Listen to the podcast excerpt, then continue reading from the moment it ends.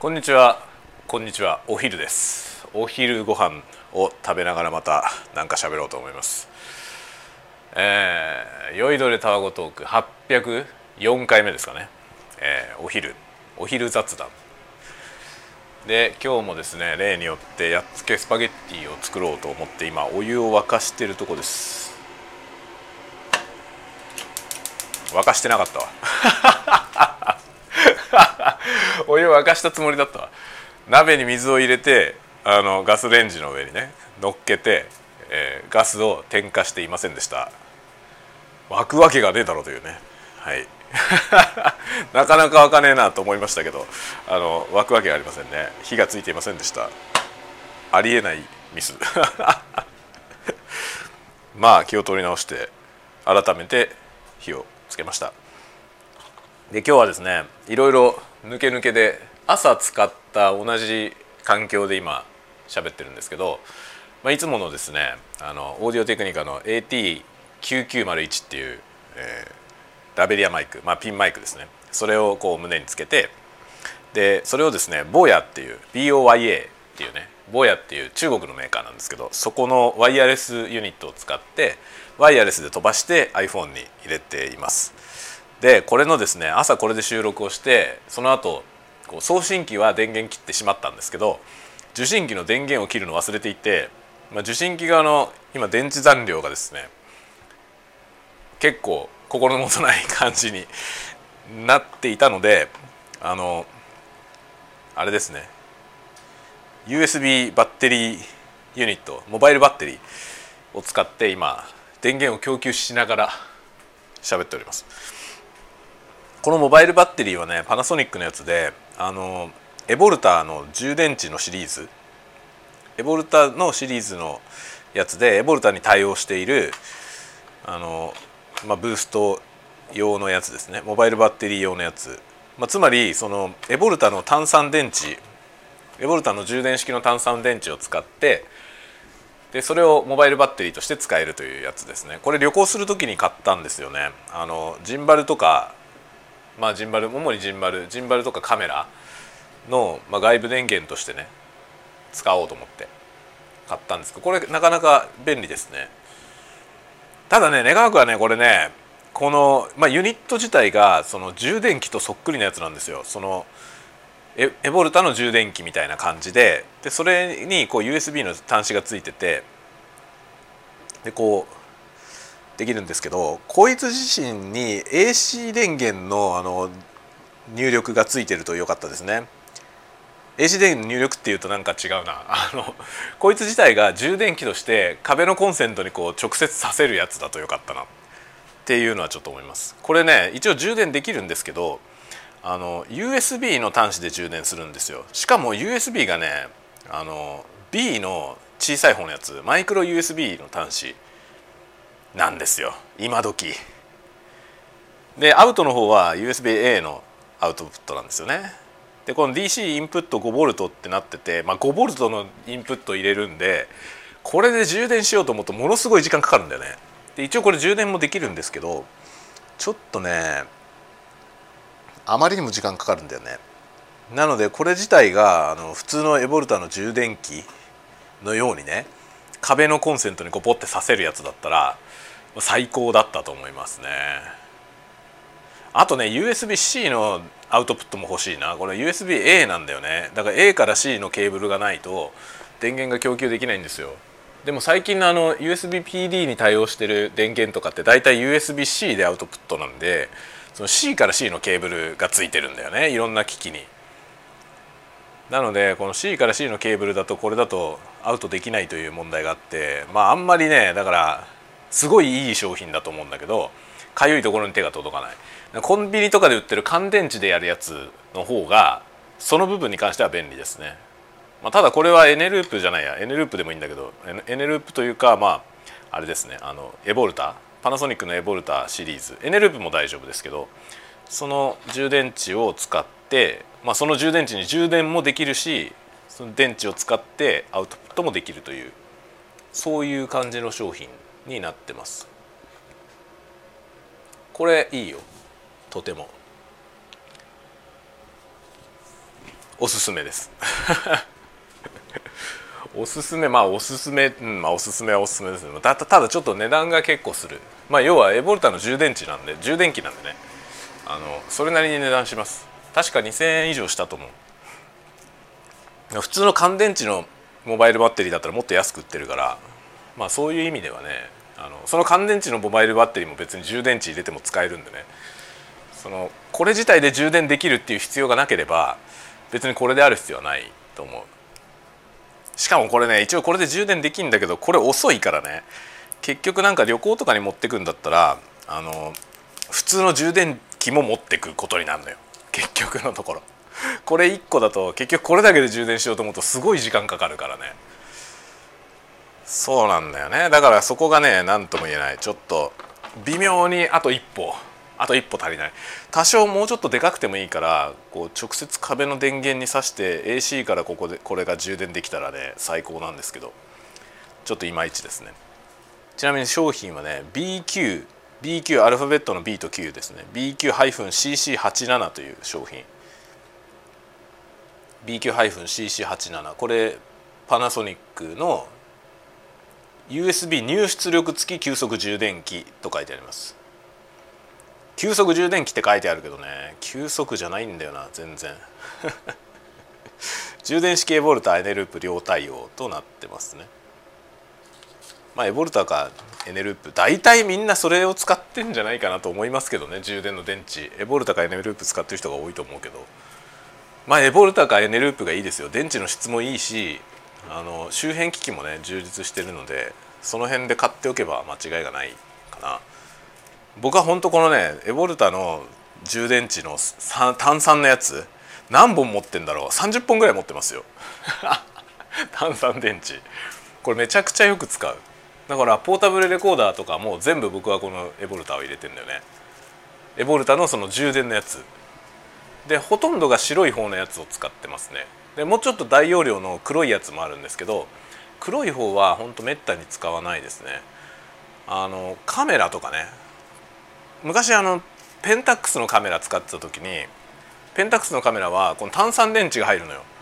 だから炭酸電池をねそのの充電池のすごい大容量のやつを使ってましたけどあんまり今大容量の電池を使わなきゃいけないことがないね。レコーダーとかだったら全然この白い方で全く問題ないです。ラジコンとかね。ラジコンカーとか走らせるのは黒い方がいい。黒い方のやつの方がパワーがあるからパワーがあるっていうかパワーがあるしまあ容量がでかいから長持ちしますね。黒いやつもね何本か持ってる。黒いやつ2セット分ぐらいかな。8本くらい持ってると思いますね。白い方は30本ぐらいあるね。持ちすぎだろって感じだけど。だけどね本当に電池はマジで使うよね。てかまあレコーダーとか僕みたいに大量にレコーダー持ってる人もあんまりいないと思うんですけどあの僕ね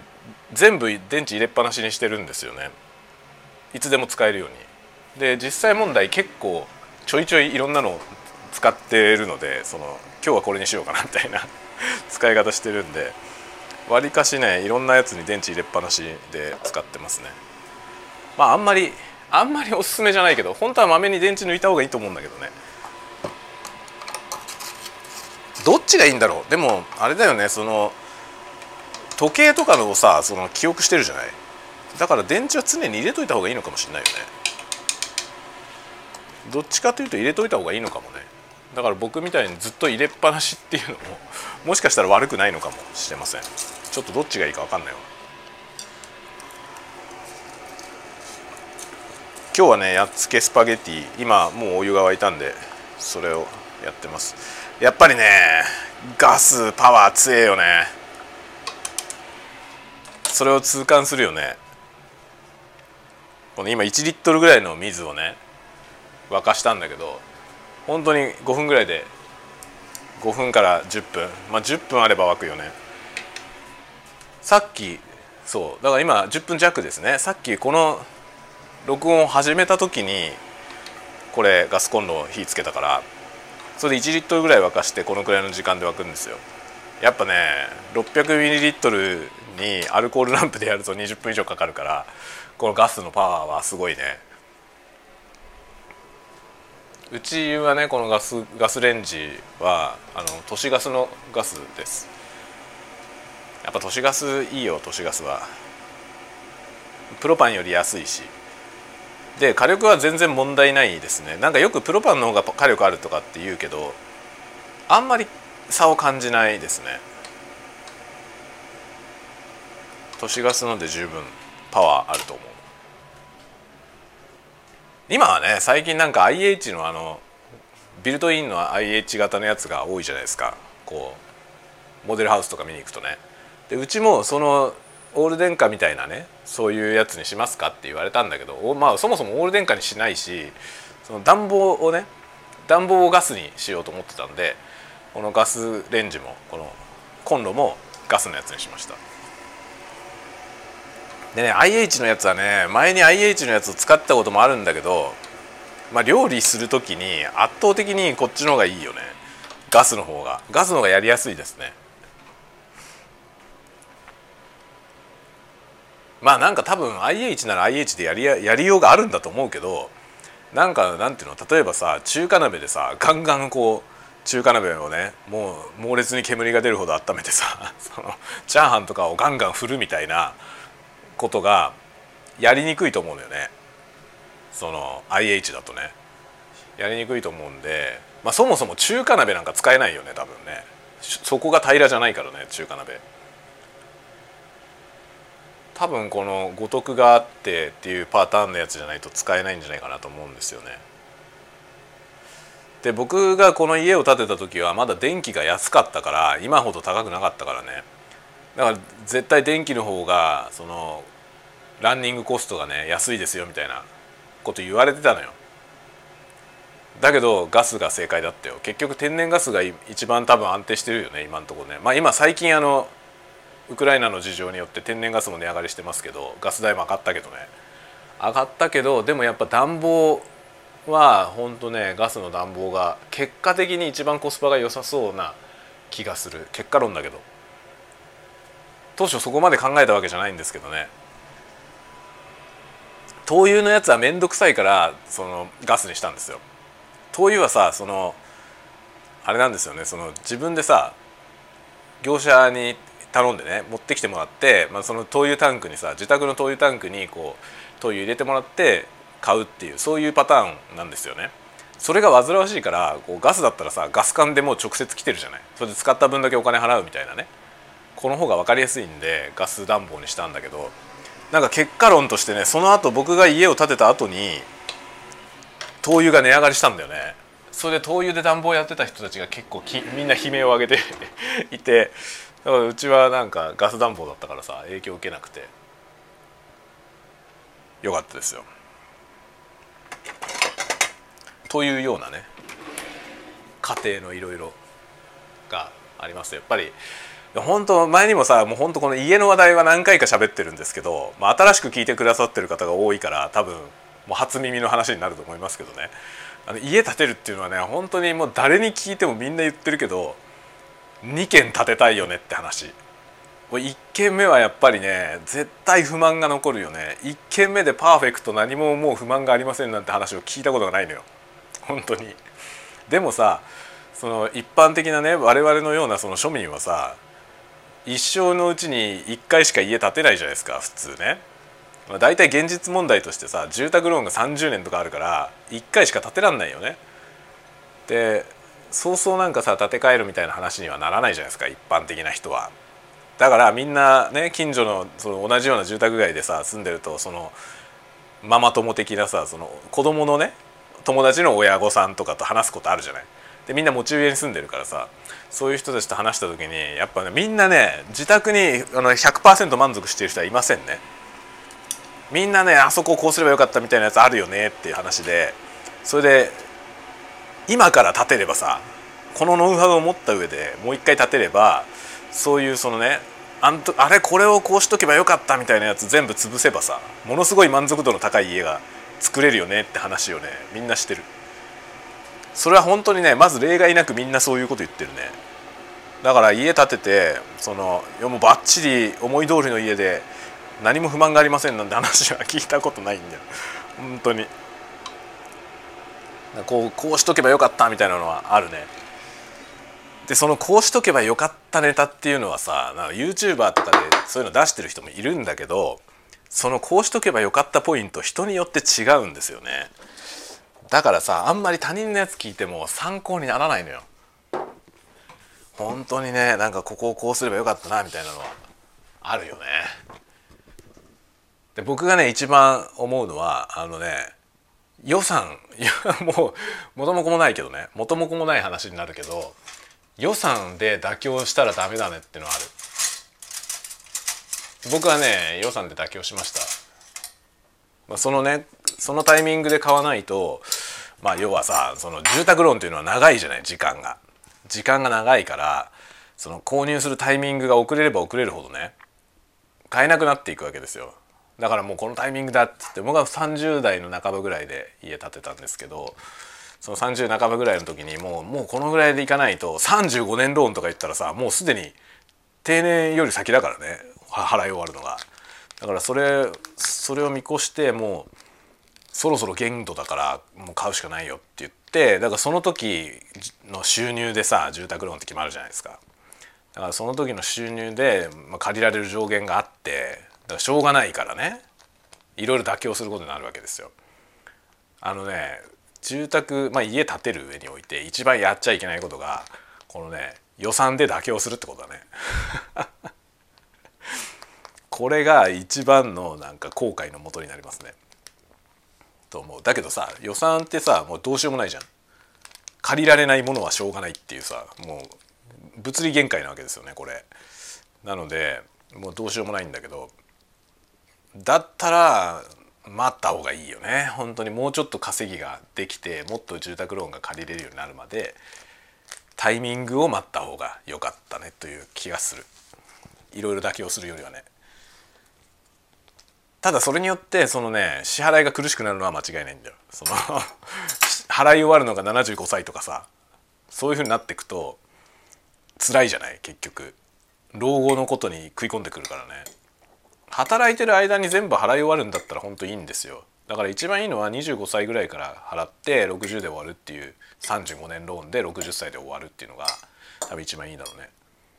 だけど25歳ぐらいの時の収入がすごいないとさ結局そんなにたくさん借りれないからそうするとまあその予算でいろいろ妥協することになるんだよね。だうちはねかなり予算で妥協したんですよ。その設計士さんが出してくれた設計がそのローンの話が出たところでその上限ここまでしか借りれないってなった時点でいろんなことが削られたんですよね。設計図には入ってたんだけどできなかったことがいっぱいあったその中に別になくてもよかった要素もあるんだけどやっぱりねそこは妥協しちゃダメだったねっていうポイントはいくつかあった。でうちはねまずまず真っ先にね外交をやめたんですよね。だからもう投げっぱなし庭とかがまあ全くの投げっぱなし荒れ地のままみたいな感じでそれは別にそれでよかったと思うんですよ。庭は後からできるからね。それでよかったんだけど妥協しない方が良かったのはね外壁。外壁はや妥協しない方が良かったね。妥協して安物のサイディングにしたんですよ。そしたらねこのサイディングが、まあ、今うちは築来年で10年。今日今年9年目なんですけどもうボロボロなんだよね。9年で。でまあ金がないからさ。まあ金がないからこれを張り替えられないんだけどさ。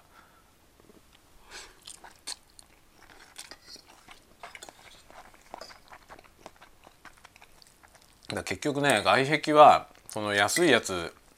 でとりあえずね正直ね見栄えは別にね安いのでもそんなに悪くないんだよ。安っぽく見えないの。だからその時はいいような気がするのよそれで。あ別にこれでもいいよねって。なるわけ。なるんだけど結局耐久性なんだよな重要なのは。だから外壁は絶対耐久力のある外壁高いけど最初からつけといた方がいいと思いますね。多少無理してでもね。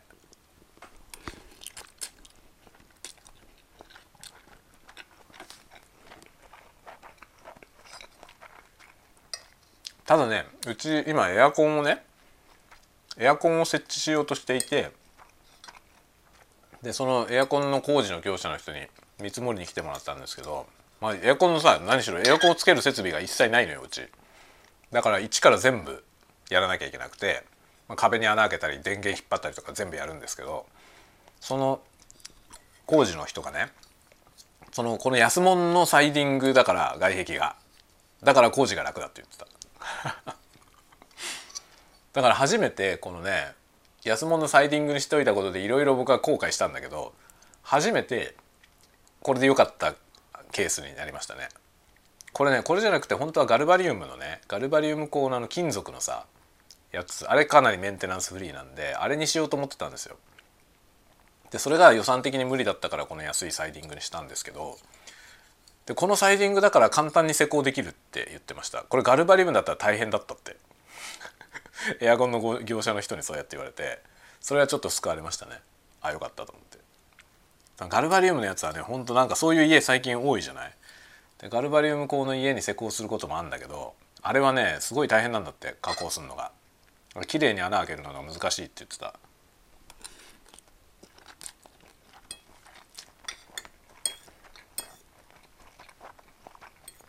あと穴開けた後のねその腐食のさ腐食しないように処理したりとかさあと水が漏れないようにしたりとかいろいろやるじゃない？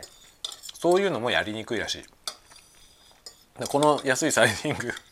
安いことを強調してるけどこの安いサイディングの方がそれはやりやすいんだって。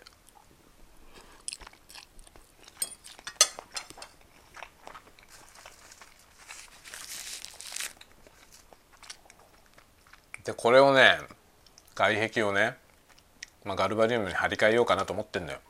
後からね。なんだけどこの間ねそのこの間たまたまねその外壁の業者の人がさ飛び込みで営業に来たのよ。全然呼んでないんだけど。たまたま休みの日に「こんにちは」って来てうちまあうちの外壁がさもうよボロボロボロだから。その一部結構ボロってんですよね。腐食してて腐食してるっていうかなんだろうね。あれは多分換気扇の吹き出しのところか。がすごくね、まあ、汚れてもいるし傷んでんのよ。であと雪で雪が落雪して割れちゃってるとことかもあるんだよね。だからなんかこれそろそろ外壁どうですか？って話で来てさいやまさにねまさにそろそろなんだけど金がねえのよって 話を したんですけどね。でその業者の人に聞いたのよ。そのこれをね全部ガルバリウムに張り替えたらいくらぐらいかかるのって聞いたらねまあ普通に本当に何も何もなんていうのその割引とかなんとか考えずにシンプルに本当にガチでやれば500万ぐらいかかる。500万ぐらい万ぐらいかかると思いますって言われたんだよね。500万って。やばすぎるよね。高すぎるわ。でもちろんね最初に施工する時にその建てる時ね建てる時にガルバリウムにするのとこのサイディングにするのの金額の差って500万もないのよ。200万くらいだと思う差は。その時は。だけどその200万が払えなかったのよ。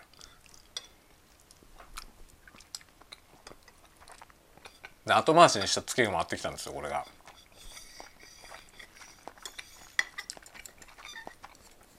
でまあそのいろいろね優遇して例えばその外壁の業者業者さんなんかこの間来た人はねその自分とこのその宣伝として使っていいんだったら自分のホームページに例えばねそのこれ施工例ですって言ってバーンって写真載せたりとかそういうことに使ってよかったりとかしてくれればとかあとあと工事の日をねそのこっちで指定するんじゃなくて向こうの都合でその工事の指定日を決めさせてもらうとかそんなんでもよければいろいろ割引してくれるっていうわけ。それでまあいろいろ頑張っていろんなものをフルに活用して300万くらいまでは下げられると思うって言われて。そのなんかねすげえ水もんだなと思ったのよ。だってさ500万が300万になるって割引しすぎじゃない ?4 割引だよ。4割引されちゃうんだよそんなちょっとの話で。ちょっと割引率がでかすぎるよね。だからそもそも多分値段なんて合ってないようなもんなんだよ。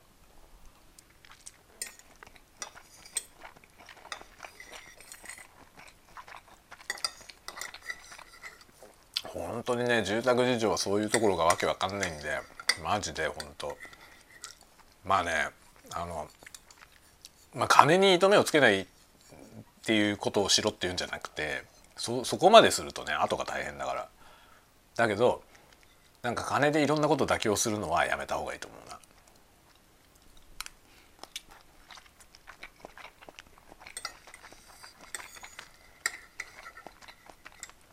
逆にどうでもいいのは壁紙とか。壁紙はね本当に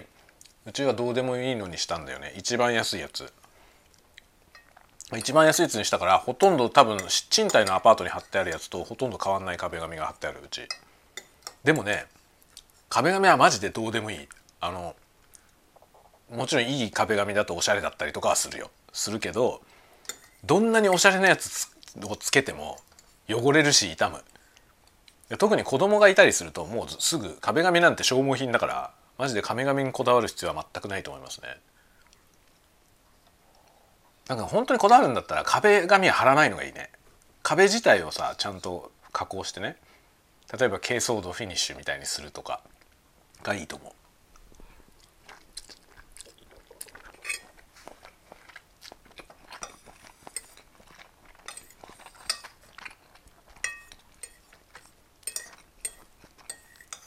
多分こういうさマイホーム買う時気をつけた方がいいポイントみたいな 話を今日してるけどこういう話はさそういう話ばっかりやってる専門のチャンネルがあるよねきっとね。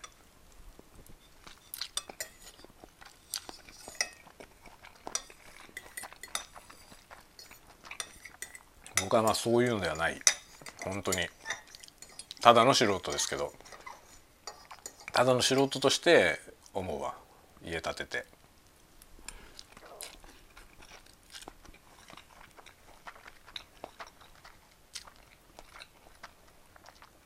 あと注文住宅うちは注文住宅なんだけどその設計士さんが出してくるアイデアあるじゃない？に対してまあもちろん要求こちらの要求をいろいろして注文するわけだけどあのね基本はその向こうの設計に寄せた方がいいだろうねその専門家の設計の方がよくできてるケースが多いと思う。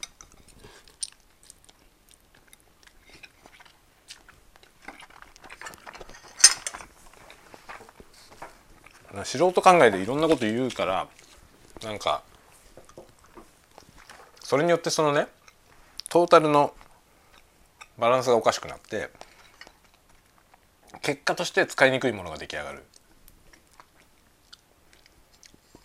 多分ね注文住宅を受注してる設計士さんはみんな誰しも思ってんじゃないかなそういうふうに そんなことしない方がいいのになって思いながらこうしてほしいって言われたらそれはいって言ってると思う。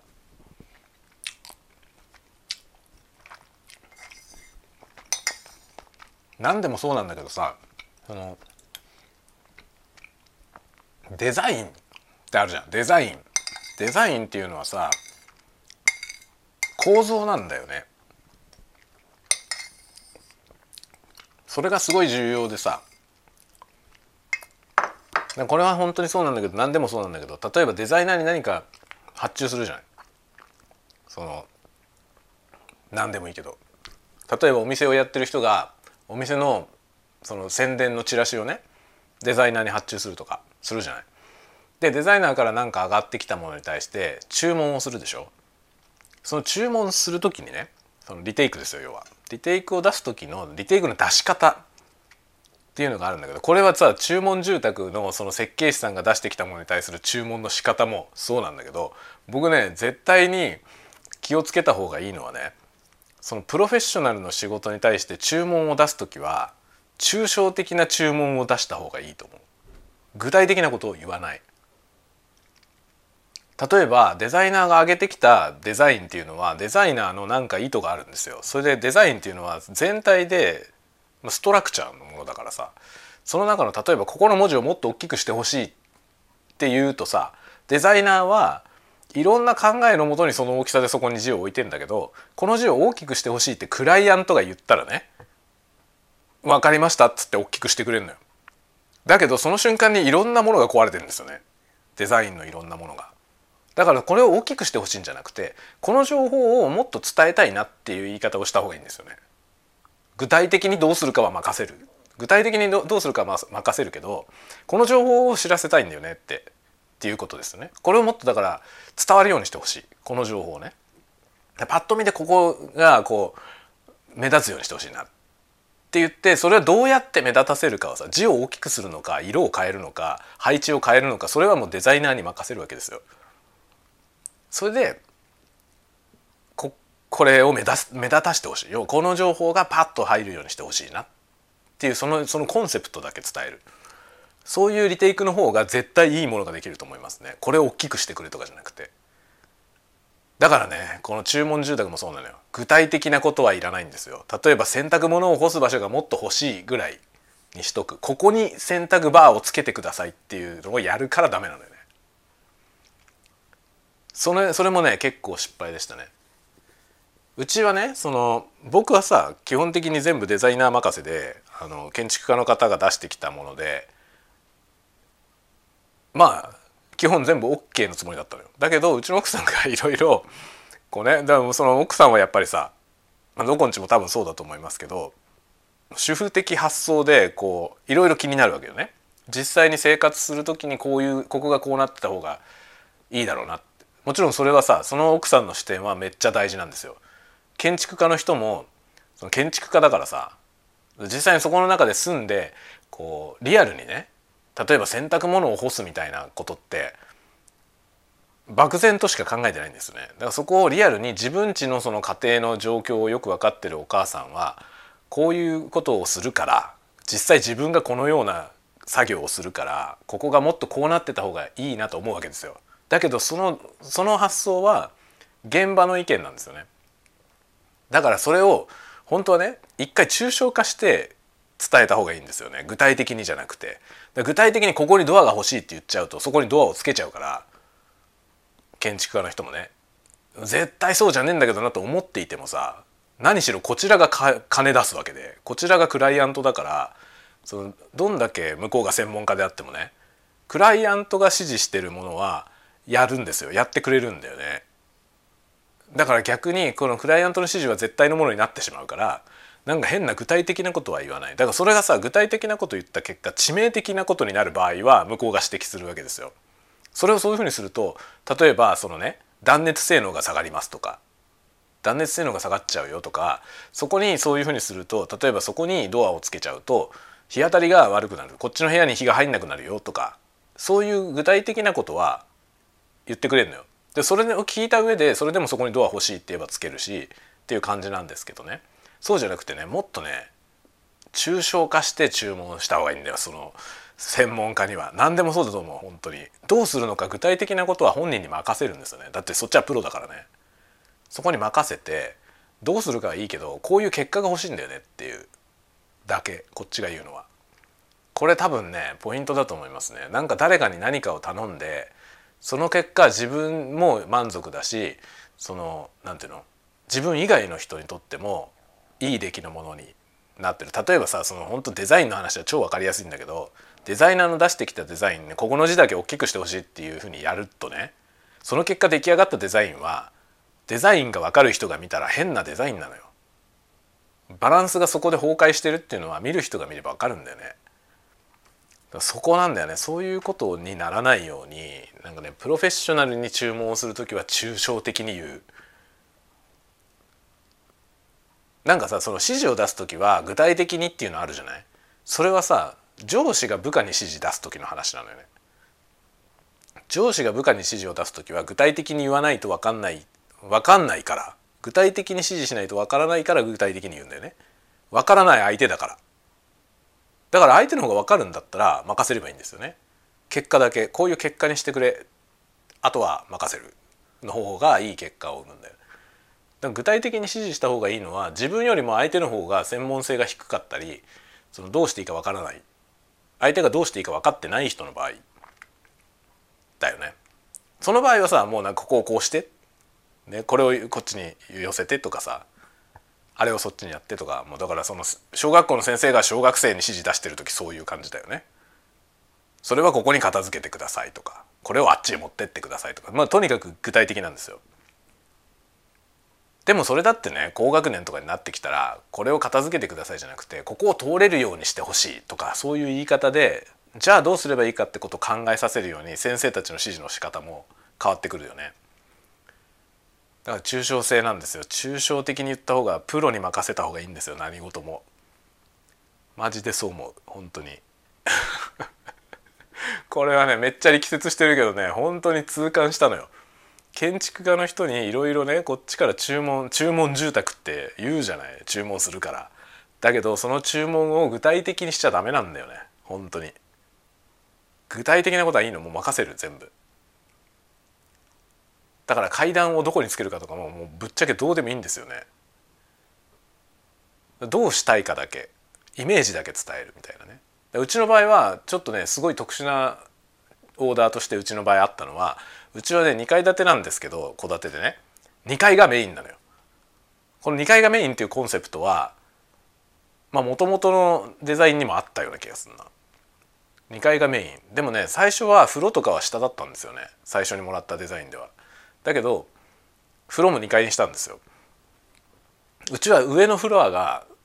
メインなのだからリビングルームも子供部屋も風呂トイレも全部2階にあるんですよね。でトイレだけは1階にもあるけど風呂は2階です。だから上がってきて風呂入る。で1階は、まあ、僕らのまあ僕らのというかそれぞれ別々の部屋 なんですけどうちの奥さんと僕の、まあ、寝室兼仕事場みたいな風になってて奥さんの寝室の方が、まあ、書庫になってて書庫とあと子供がゲームする場所がある。っていう感じになっています。というね。そういうあれなんですよ。この辺のねまあだからその設計ここのだからコンセプトだけをね伝えてあとは任せますってやった方が絶対良かったよね。本当に具体的なことをいろいろ言わない方がうまくいくんだよな。でもね具体的なことを言わないとうまくいかなかったケースもあって言ったけどやってくれなかったとかもあるんだよ。ほんとね一つねその注文したのにやってくれなかったポイントとしてねリビングルームにまあでかい窓があるんですけどその窓にねあのなんていうのブラインドカーテンみたいなやつ。ブラインドカーテンって多分差別用語だから言っちゃいけないっていう話になってると思うんですけどこのスリット型のやつのの縦になってるやつ。のやつがねこうあるんですよ。カーテンみたいにこうシュルシュルシュルって横に引いてってでパタってこう倒すとあの視界が遮られるタイプのやつねっていうやつがあるんですけどそれがねその向かって左側の方にこう寄るようになってるんですよ。こう畳んだ時にさ、まあ、カーテンこうシュシュシュってこう片方に寄ってくわけですけどそれが一方通行なんだよね。で左側に束ねるようになってるんですよ。だけど左側に出入り口のドアがあるんだよね。そのバルコニーに出るためのドアが。だから右側に寄るようにしてくれって言ったのよ。右側に寄るようにつけてくれってていうか普通に考えればそうなるだろって思うんだけどで言ったんだけどさ逆につけてこうこういうふうになってんだよ。本当に。これ使いにくいんだよね。結局ドア開ける側の方にこの束ねてるやつがあるからさだからそのドアのところまで閉めたいとかあるんだよね。端からドアまでを閉めてドアのとこだけ開けときたいとかやりたいんだけどできないんですよ。ドア側にこう寄るようになってるから。もうね本当にそんなことは考えりゃ分かるんだろうと思うけどさ。でまあ念のために言ったんだよ。考えりゃ分かると思ったけど。言ったのに間違ってる 言ったのに間違って逆向きについてて。でなんかこれ逆向きについてるから戻してくれって言ったんだけど結局なんだかんだごねてやってくれなかったんだよな。でこれをね自分でやろうと思ったんだけどこれ意外と大変なんだよ逆さまにすんの。簡単にできないんですよ。レールごと反対にしなきゃいけなくてこれはねちょっとあんまり簡単じゃなかった。めんどくさいですね。でもまあ10年築来年で10年なんでちょっとここら辺も含めてね考えようかなとは思ってます。リフォーム的なリフォームじゃないけどちょっとこういうのね直したいところを一通り直そうかな。と思ってはいる。まあリビングは別にいいやっていう気もするけど。でその自分のね自室に関してはもううちの奥さんがなんか「あんたの部屋はあんたが好きな風にしていいよ」って言ってるので好きなようにやろうと思ってますね。でまあ壁紙ね例によって壁紙は一番安いやつが貼ってあるんだけどもう壁紙の上から色塗っちゃおうと思ってる。壁紙の上にもう壁紙剥がしてじゃなくて壁紙貼ってある状態のままでもうねその上に色塗っていこうと思ってます。でその部分部分によって違う色にしちゃおうかなっていうね。でもうなんかあの吸音材とかもさ壁にホットボンドで貼っちゃったから取れないし。本当にね。何しろね賃貸じゃないから現状復帰しなくていいのでもうああいうものはね吸音材なんてほんとねなんか復帰させようと思って吸音材貼るの超大変なんだよね。で最初はさなんか一応さ家自分の家とはいえね持ち家とはいえなんかあんまりこうひどいことになるのもさあれだからこう戻せるようにやろうかなと思ったのよ。でマスキングテープを貼ってその上にホットボンドで貼るみたいなことをやってみたのね試しに。で試しにやってみたら、まあ、マスキングテープを貼ってその上にこうホットボンドで接着することはまあできるんだけどまずマスキングテープをすげえきちんと貼らなきゃいけないのよね。その吸音材の一つのブロックのサイズにぴったりきれいに貼らないとはみ出すじゃん。ではみ出てマスキングテープがはみ出てる状態は異様にみっともないわけですよね見た目が。でもこれはさ面倒くせえと思ってしかも貼り付けたらね結局下にマスキングテープが貼ってあっても剥がすのは大変なのよ。そなんか結構平面で密着しちゃうからさまあ捨てなんだけど剥がすのは大変なんだよね。意外と簡単には取れないんですよ。でまあ苦労して取れば綺麗に取れるけどね確かに綺麗に取れるんですけど取るのはあんまり楽ではないですね。だから貼るのも大変剥がすのも大変ってなったら面倒くせえなってなってでもう剥がさないしいいやと思ってホットボンドで貼っちゃいましたね。とかねそんな感じですよ。ホットボンドで貼っちゃったんでホットボンドで貼ってるやつ一回もう壁紙ごともう壁紙破れてもいいから引っ剥がしてでそこを一回ペンキで塗ってね色を。で塗った上にもう一回その吸音材を貼り直してっていうことをやろうと思ってます。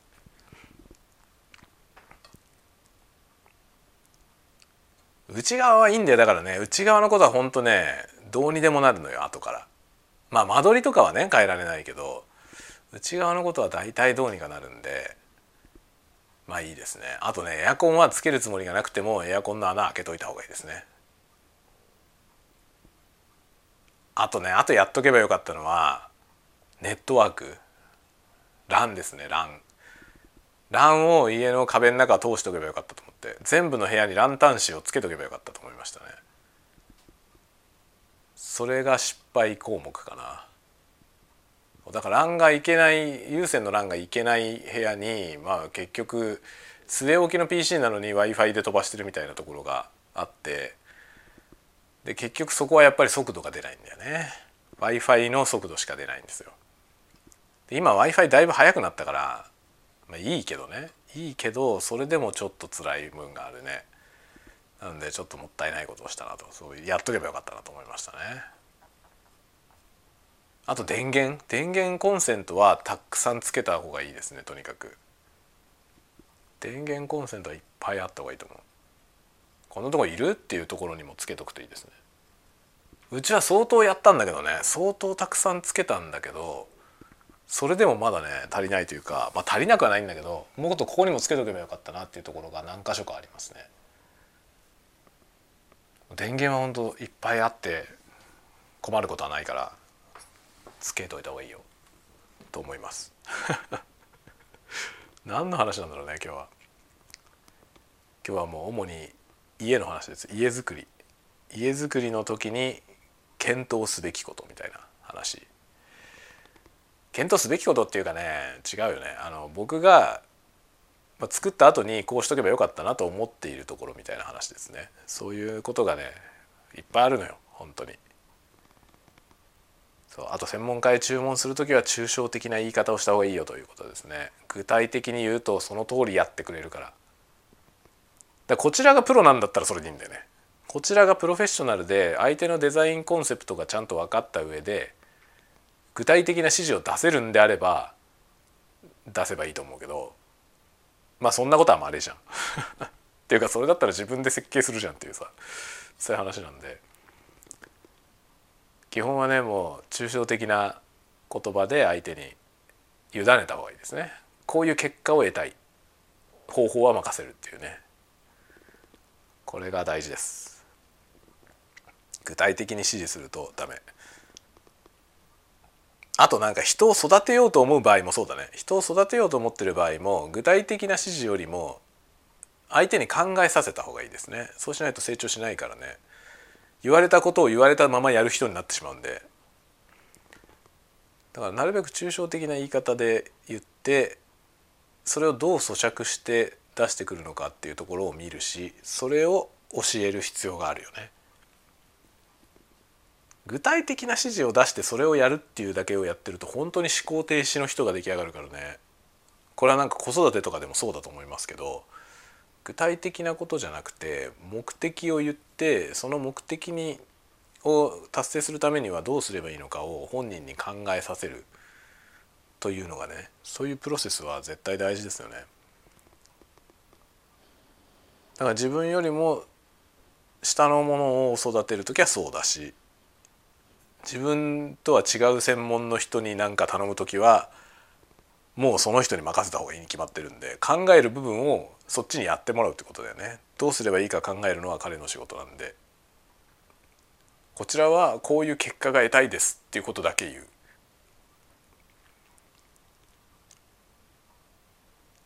こうやって話すとさなんかそんなもの当たり前じゃないって感じがするんだけどさいざなんかその専門家に何か依頼することって日常的にいろいろあるじゃないですか。そういう時になんか具体的なことを言いがちだよね。具体的なことを言いがちなんだよ本当に。ここもっとこういうふうにしてほしいとか言っちゃうんだよ。そうじゃないんだよな。そのそういうふうにしてほしいわけじゃないんだよ。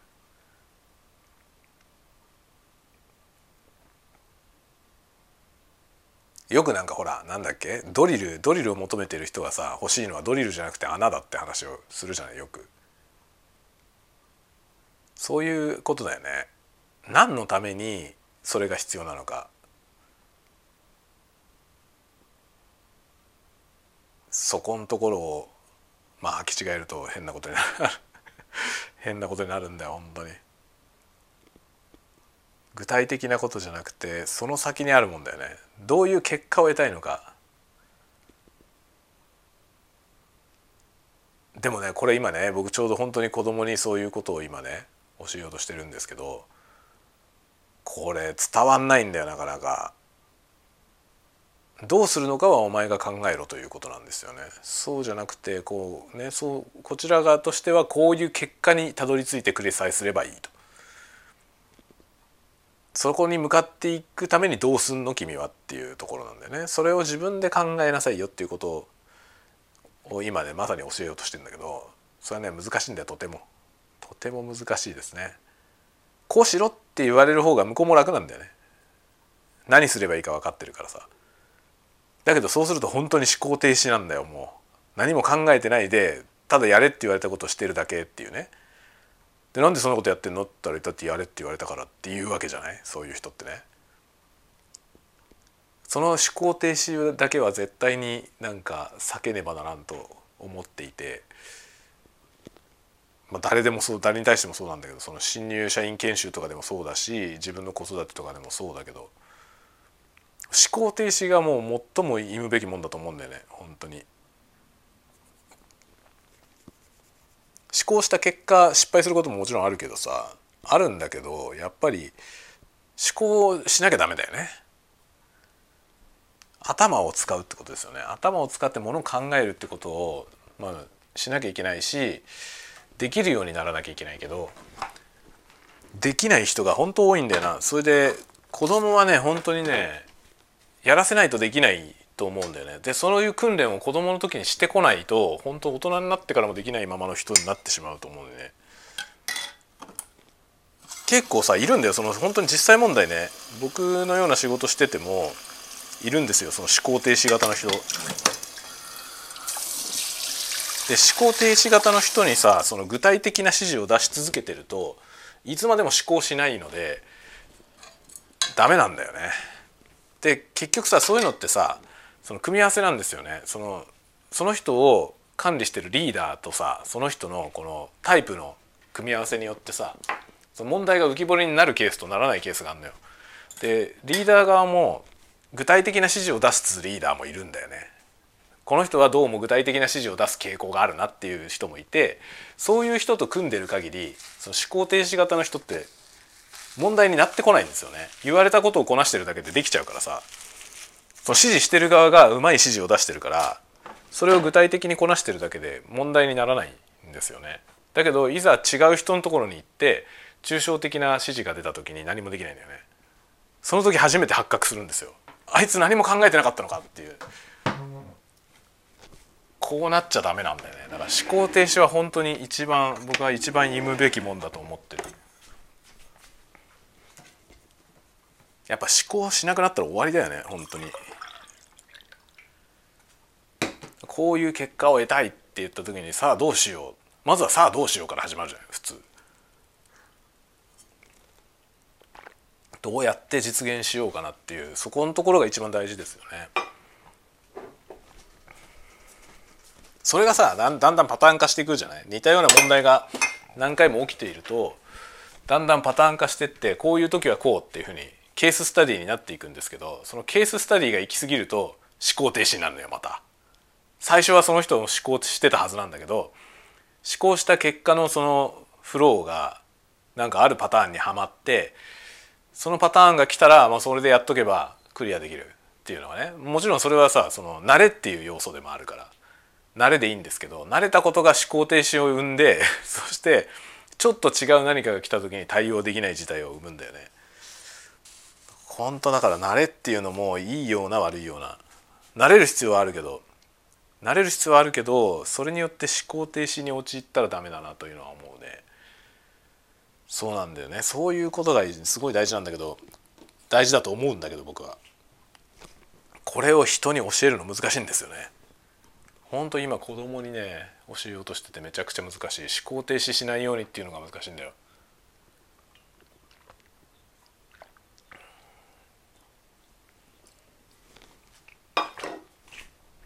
はい。というわけでリビングに置いてあった天茶作ってあった天茶を飲みました。そうあの天茶もね天茶美味しいんだけどそのね天茶のお茶っ葉を買っていたお店がなくなっちゃったんだよ。今札幌駅が皆さんもご存知かもしれませんけど札幌駅って今度新幹線がね北海道新幹線が札幌まで来るようになるんですよね。でそれの準備で今工事してんのよ。でねいろんなものがなくなっちゃったんですよ札幌駅から。でそのなくなった中にね僕がいつもお茶を買ってたお店があって そのお茶っ葉を買ってた店なくなっちゃったんですよね。店がなくなったというよりはその店が入ってた建物自体がなくなっちゃったのよね。でいろんなものが全部移転したんですけどおかげでねお茶買うとこないんだよ。お茶ちょっと離れたとこに行けばあるんだけどそこまで行かなきゃいけないなと思って困ってるんですよね。札幌駅 JR の札幌駅の近所にでお茶買える場所が欲しいですね。お茶の葉っぱ。お茶飲める場所じゃなくてお茶の葉っぱ買えるとこが欲しいんだよね。でお茶もそのなんか日本茶だけじゃなくていろんなの。いろんなお茶がね、まあ、売ってたのよそこのお店には。だから紅茶も売ってるしコーヒー豆も売ってるようなそういうお店なんですけどそれがなくなっちゃったのがめっちゃ痛いのよね。というようなねまた最後にどうでもいい話になりますけど今日はそんなようなことで、えー、住宅事情のお話などなどしてきましたがお昼休みそろそろ終わるので仕事に戻ろうと思います。ではではではまた次回のたわごトークでお待ちしております。またね。